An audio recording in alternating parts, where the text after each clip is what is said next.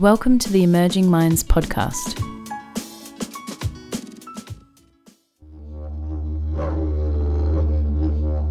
This podcast is part of a series called Listening to the Stories of Healing that explores the many diverse stories of First Nations peoples.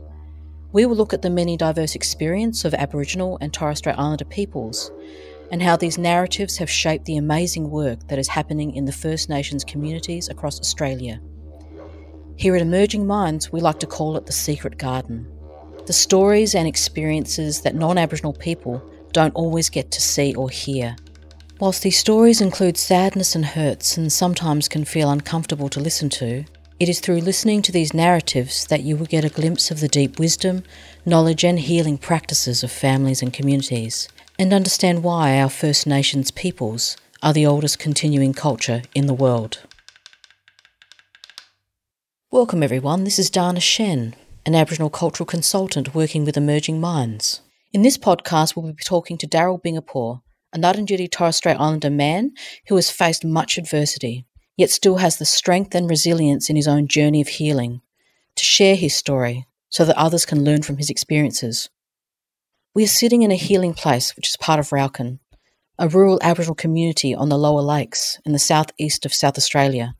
The local community has restored this house to support those affected by removal as part of the stolen generation, a place to connect back with what has been taken, because for some First Nations peoples, this has been broken and can't be restored. The Raukkan community rallied to restore this place for healing, a place to rebuild, make new connections with other people that share the same history and adversity. Welcome, Daryl. Thank you so much for talking to us today. I wonder if you could start by telling us a little bit about yourself. My name's Daryl Bingapore, and that's from my father's side, who's a Torres Strait Islander man who uh, travelled in his early years and met my mother, Irene Carter. Irene Carter is a uh, descendant from Raukkan and the Ngarrindjeri Nation. So that's uh, hence uh, my connection to country. Uh, I come from a family of six I've uh, a remaining family of three because the past members of our family members have passed away. A little bit about myself, uh, I guess, being removed at a very early age, I was assimilated into, uh, you know, Western culture and Western society, and that uh, in itself has been a, a journey for me. So I didn't grow up on country. I'm back on country, and I'm still on my journey and that's continuous. My connection to country has always been there, and that's something you feel inside. It's a lived experience, but it's also a felt experience. I always knew I, I was a part of country, even though I didn't live on country. I was taken as a young person. Over the years, that meant for me that it was a, a constant juggling of connections to family and kinship kinship ties, and we moved around a lot. I was fostered a lot to many different families as part of that process. Went being taken when I was about eight or nine years old meant that uh, yeah, life was uh, full of ups and downs for me. So uh, in many ways, it, it gave me lots of different experiences, and it prepared me in many ways for my journey coming home. Assimilation began for me at a very early age. And I didn't understand what the assimilation process was or what it stood for, but I actually grew up in it and became part of the assimilation process. Daryl, that sounds so tough. And you were saying that you had a lot of families that you that you moved through and were a part of after being removed. Were any of these Aboriginal families? No, not one. Not one. Uh, I spent time with mainly white families. I was uh, raised in a boys' home Salvation Army Boys Home at Kent Town at Fullarton. Exposed to Christianity at an early age uh, through the early part of my childhood with my family, but being in the boys' homes and in orphanages, and that was always a part of my upbringing as well. So I had a strong connection with faith and, and, and religion at an early age. I was exposed to that. So I was always mindful of, of what that meant for me. And part of that process, I guess, is thinking what's fair? You know, what's fair? How, how can this happen? But it makes you think about those things in a way that you, you kind of have to embrace them and learn to live with it. You don't have to make sense of everything that happens straight away because it, it, it, doesn't make sense and it, it never made sense to me. I, I struggled with it for a long time to make sense of whose fault was it? Was it was it my fault? Was it my mother's fault? Was it my father's fault? How could it happen? But yeah, it did. It happened. So, I had not having a choice in that whole process, it becomes something you just got to get on with, and you've and you've got to accept it, and you've got to tr- really try to to embrace it the best way you can and make the best of what you can for the time that you're there, and that's that's you know you're there for a long time, and it's taken a long time. That sounds like it was so confusing as a young person, Daryl, to actually try to make sense of any of it. As you've got older and as you've got into adulthood, what have been some of the other impacts on you from being part of the stolen generation? A sense of fairness. I couldn't get my head around what's fair and what's not. I became involved in social justice issues very early in life because I, I experienced uh, not racism in many words as the black and white issue, but racism in many different forms of being different. Why was this happening to me? As a young black boy, it was difficult to come to terms with. And being different, was it because I was just taken away? Was it because I just came from a broken home? Or was it because I was black? I, you know, I was, I was working through all of these things. And, and, and I, I was in a boys' home that had lots of boys from different backgrounds, different races, different religions, white boys, Greek boys, Italian boys. You know, we were all there at the same time. So I didn't see it as being a black and a white issue. I just, it was a hard time in my life where I guess families were experiencing hard times, and the result of that was me being in a boys' home. Uh, it wasn't, to me at that point, a black and white issue. It was just an issue that I was confronted with that families were faced with hardship in their life. Uh, and that involved lots of people. It wasn't just mainly black people. There were a lot of a lot of black boys, you know, a lot, a lot of Ngarrindjeri boys, a lot of traditional boys, and people from all over South Australia, people from, from different states. And to me, it became about what's fair in life. You know, why is it happening? So I took on a sense of social justice issues very early on in life uh, about how people were treated and why they were treated the way they were. And uh, you develop your life skills based on your upbringing and the hardships you encounter, whether you're black, white, or brindle. You know, those issues are real, and and, and, and that's there for, for everybody to experience, and and you do the best you can. Social justice issues issues to me became a very big part of my life, and I found myself drawn to a sense of fairness. You know, it was almost like you know the bronze Aussie, fair day's work, fair day's pay, and I just saw that as a very broad spectrum. It's, it wasn't about me as an individual, it was about what was just fair. Daryl, as you're talking about all the experiences that you went through, but also the other people that you saw, different cultures, um, you didn't think of it as, as necessarily a white or black issue. I wonder if you could talk a bit more then about what it meant for you in being part of the stolen de- generation. What did that have you thinking? Interesting you should say that because I think for a long time I never really considered myself a stolen gen person. That, in its sense, is an important component of how I perceived uh, a sense of fairness because I didn't see this as just being a black or a white issue. In times of hardship, it was about what families experienced, whether they were black or white. I grew up thinking I wanted to get a job, I wanted to get an education, I wanted to belong to something. I wanted to own something. I didn't want to go through this process anymore of not feeling like I belonged to anything. Where was I? I was in a boys' home. I went to different families. I went there without a sense of belonging. So it, it um, for me, it was it wasn't about being stolen. It was about finding a place that was mine. I didn't actually really think about being stolen till many, many, many years later uh, I never really looked at myself as being a person that came from stolen generation until I'd worked through all the issues that come from being stolen removal from family, removal from community, removal from country, the loss of language, the loss of kinship, the loss of family ties, extended family. I spent many, many a good years developing what I thought would be the skills that would see me having a better life and not having to put my children or my friends uh, through those torrid times that I went through. So I didn't really see myself as stolen. And uh, I just looked at the positive side of that and thought, well, I've just got to create a better life. You know, I've got to, I've got to find a way that I can, I can embrace this and it's going to work for me. So I concentrated on just head down, bum up, and just, just go for it. And I, I adopted that at a very early age. Thought the only way I'm going to get through this is, is I've got to survive it. If I let this get to me, you know, and those skills and the experiences that I had, I started to develop at a very early age, and they gave me the strength and the knowledge.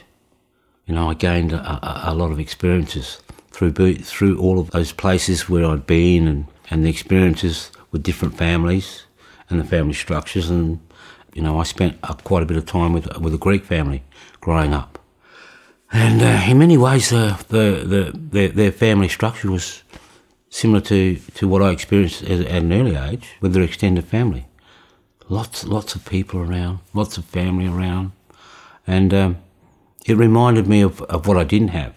But I adapted so well to it because I didn't have it. It wasn't by choice.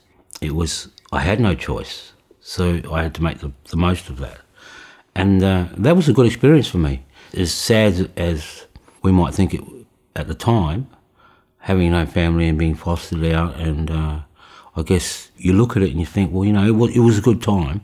I had people around me who cared about me, and I spent the best part of my life with that family, and I still keep in contact with them. Not so much now because I've I've gone on and, and lived that, that part of life where my family's grown up now. I got married and I aspired to go on and have a good family and a, a good family life through work and through a career. But that prepared me for coming home as well.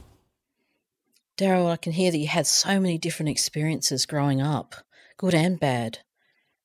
How has that affected the raising of your children and how you parent your children? Good question. I think um, if I look back at it now, I've got to be brutally honest and say I was very, very ill prepared. When you don't have family and you're not brought up in family, you don't know what you're missing. You know, you're too young, you don't understand that process. But when you when you grow up without that support of family, and particularly culturally, you're very well ill-equipped.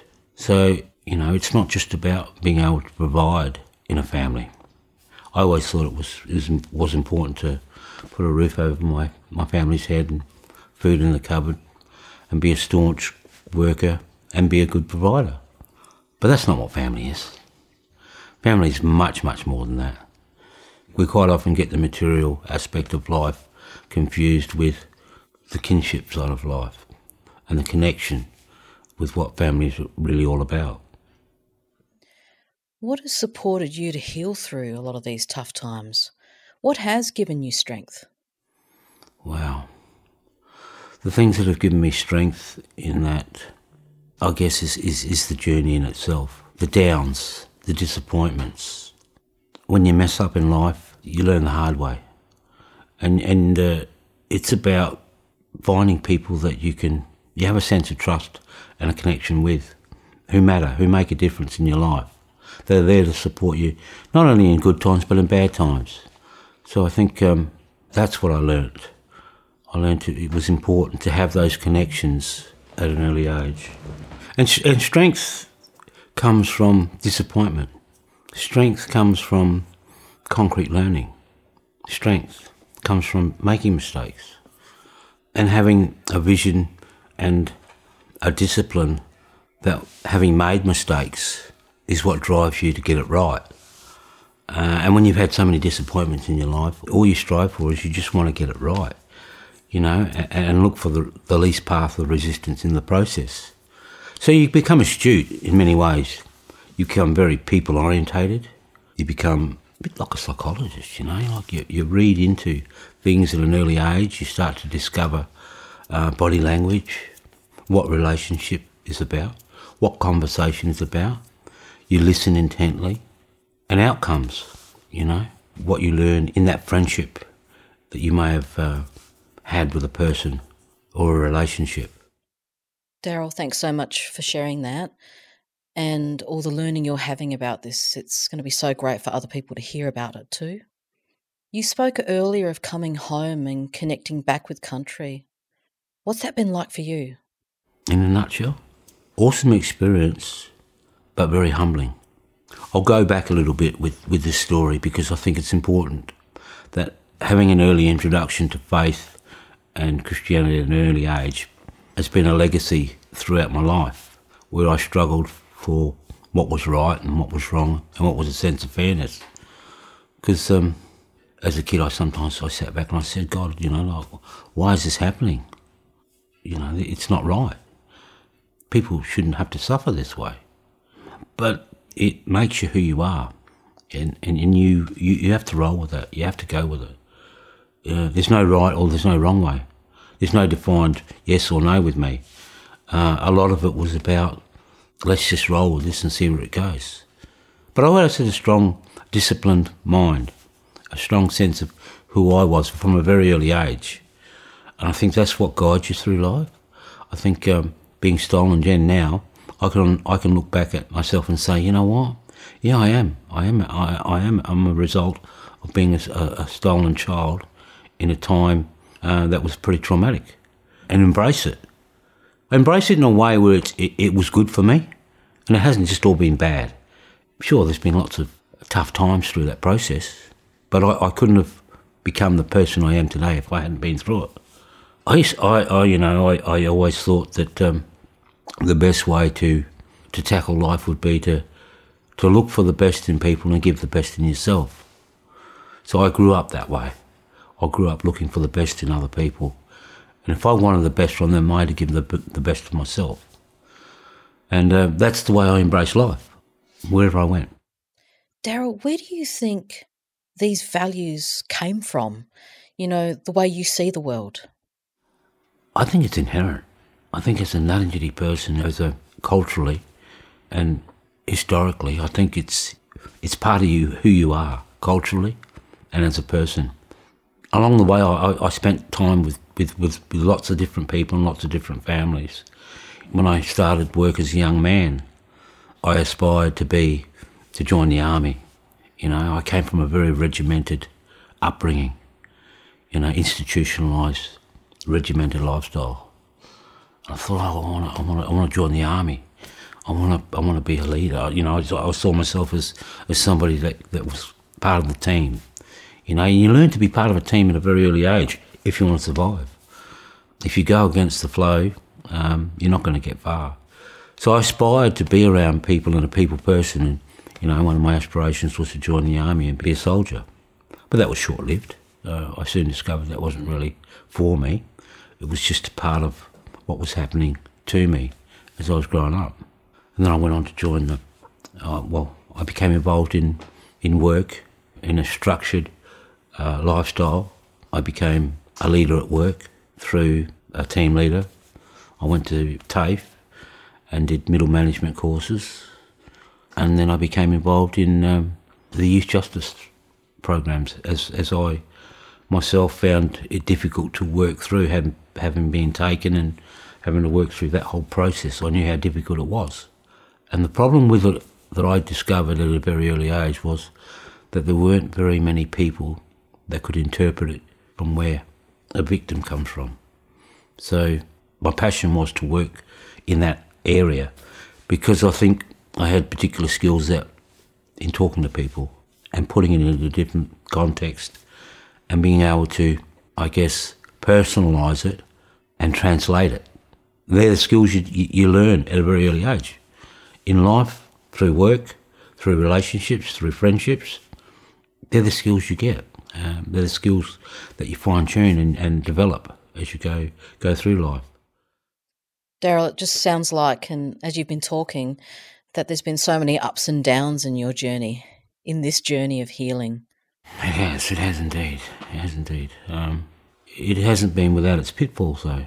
I've tried to have a relationship on many different occasions. I got married on, I, I went through a 12 year relationship. I had uh, children in that time. I've been in uh, mixed marriage relationships. Somehow they just never seemed to work out. And, and it wasn't until years later that I that I actually took the time to sit back and look at that and think to myself, well, why? Why? You had all the skills, mate. You had you had the intelligence. You had the tools. Why? What, what was wrong? But um, I think the emotional content and the family support that goes with building that foundation and the strength that's really, really possible to have a, a, a strong relationship and family. You don't question it until you until it's gone, and not never having it. I was always behind the eight ball you know, never having the, the support and the skills uh, and, and uh, the family value structure that went with that, I found myself in, behind the eight ball a lot of the time. So, you know, it became uh, hit and miss in the end. And I, I couldn't really, I look back at it now and I, I can't beat myself up over it. It was just that I was, I wasn't ready for it. I was poorly equipped to take on the role as a father and, a, and have a family. Yeah. Um, even without the experiences you went through, parenting and relationship and, and having kids is so hard anyway. Have you got any grandchildren, Daryl? I've got two grandsons. I've got a lovely daughter. I've got two great sons. What is your vision for them? My vision for them is to just to just to be happy and have a righteous life and be happy. Be happy within the families that they create but to be happy within themselves. You know, my daughter's wanting to, to do um, work within the Aboriginal community now. And I grew up uh, as a, you know, I spent some time in, in, in SAPOL as a community constable. And she said to me um, in the early um, stages of, of wanting to get away and, and, and give back to community. And, and it's funny terms, isn't it? Give back to community. Give back to your people. Well, you know, uh, we think, you know, like that term is always referred to people that, like myself, they, that are looked at as Johnny come latelys or coconuts, you know, like give back. What are you giving back? I can't give back what was taken away. You know, it's, it's about trying to find a sense of ourselves. What, what, what am I giving back? I had nothing to give. I had nothing to give to start with, but me. And and I thought to myself when she said, "Oh, I want I want to do things with the Aboriginal community. I want to get involved in in that type of work, Dad. To do, you know, your name was so well known around uh, Adelaide and working in different services, and um, people talk about you. And I go, you know, I, I, shook my head and I thought to myself, you know, like, do you know how hard it is to hear your daughter when you're a stolen gen person that she's now wanting to go come back to country and community and give something back? And I thought to myself, how do I give you and support you what I never had? how can I support you through this process that I found difficult myself? I wasn't not I was never a part of my community. I was never a part of what you're looking for, and I can't give you the advice that you're looking for. As a stolen gen person, it's very very difficult just to um, even encourage her to a point where she might gain something from that. Because I, I feel quite aggrieved by it, the whole process. I can't give something that was taken away that I never had to begin with. Yeah, and also something that you're just learning for yourself. That I'm just discovering for myself. So it's, it's a difficult place to be in. Coming back to country for me is, uh, has been uh, enlightening. And if it hadn't been, I guess, with my substance abuse and my burnout and the work that I was doing and the friends, you know, I, I got some amazing friends that were there for me in my time of need. And if it hadn't been for those friends, I sometimes wonder where I, I would be. But having a sense of faith and um, spiritual belief in the process of coming home, and I always knew who I was inside. It's just that I was just having difficulty getting there. That's all. It was just I was a few hurdles here and there, and I knew I had to move away. I never had a sense of community or, or family, and there was this constant searching for something what was missing. And I was, I was quite troubled by it. I can honestly say it. Uh, coming home was a very good grounding for me, but it's been a real eye opener too, because uh, I've got to go through this whole coconut process again, this whole Johnny come lately process again. But you know what? If, you, if you've got a strong sense of who you are, I think the walk is, is, is relatively without too many hurdles. And if you just, just remember why you're there, or, and what you discover is not always going to be to your liking anyway. You know, coming home wasn't, wasn't about, hey, happy times. It was about uh, finding a sense of myself. Through the journey that, that you've been speaking about, do you think it's important to share this journey with other men? Why would this be important, do you think? Interesting you say that. I think that that comes from one. It comes from the type of work that you get involved in as life progresses, army life. It was a sense of family, a sense of belonging, a police force, a family cultural protective type background, group settings, cultural men's groups. They're all important aspects of finding yourself. Sitting, sitting with, with like minded people, like minded men, men who have shared the same experiences, men who have been through the same trauma. So we had we had a basic um, common interest, I, I, guess, good or bad. We had a sense of belonging. We sat in that circle. We shared our stories. Hence, I became involved with um, a Christian Motorcycle Club. It's not about faith so much, although it is a Christian motorcycle club. Um, it's a sense of community, and we like to involve the Aboriginal community in that. So that's my aspect on and my, my slant on the brotherhood because I like to involve the community as part of the outreach that I do with the club. And that's a, a brotherhood thing. If I can get them to, to look at what community means for me through their eyes and they take that back and share that with their families, well, that's a wonderful thing.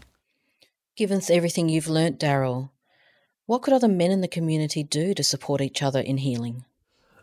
we can take the time to listen to each other. I think it's important for men to spend time with men uh, because we are people persons, because we need to interact with each other, because it's about our well being. Spiritually, it's about our well being, it's about being in the presence of another man who can relate to, to what you've experienced, good or bad. So, um, you know, put simply, it is, it is a sharing time in discussion in fun, and in hardship. It's important for our well-being, our spiritual and emotional well-being in that process of sharing. Thanks so much, Daryl, for being so honest about your experience, the ups and downs, and the mm. healing journey. Was there any final words you want to share before we finish? I don't know about that. I think, you know, my parting words would be if I could pass on anything to anybody, it would be always look for the best in somebody and give the best in yourself. Because it's not about a right or a wrong. And that's the best bit of advice I can give. Thank you for joining us in our podcast series, Listening to Stories of Healing.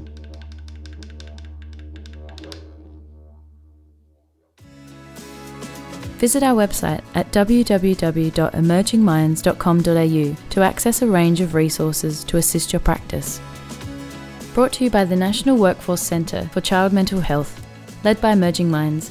The National Workforce Centre for Child Mental Health is funded by the Australian Government Department of Health under the National Support for Child and Youth Mental Health Program.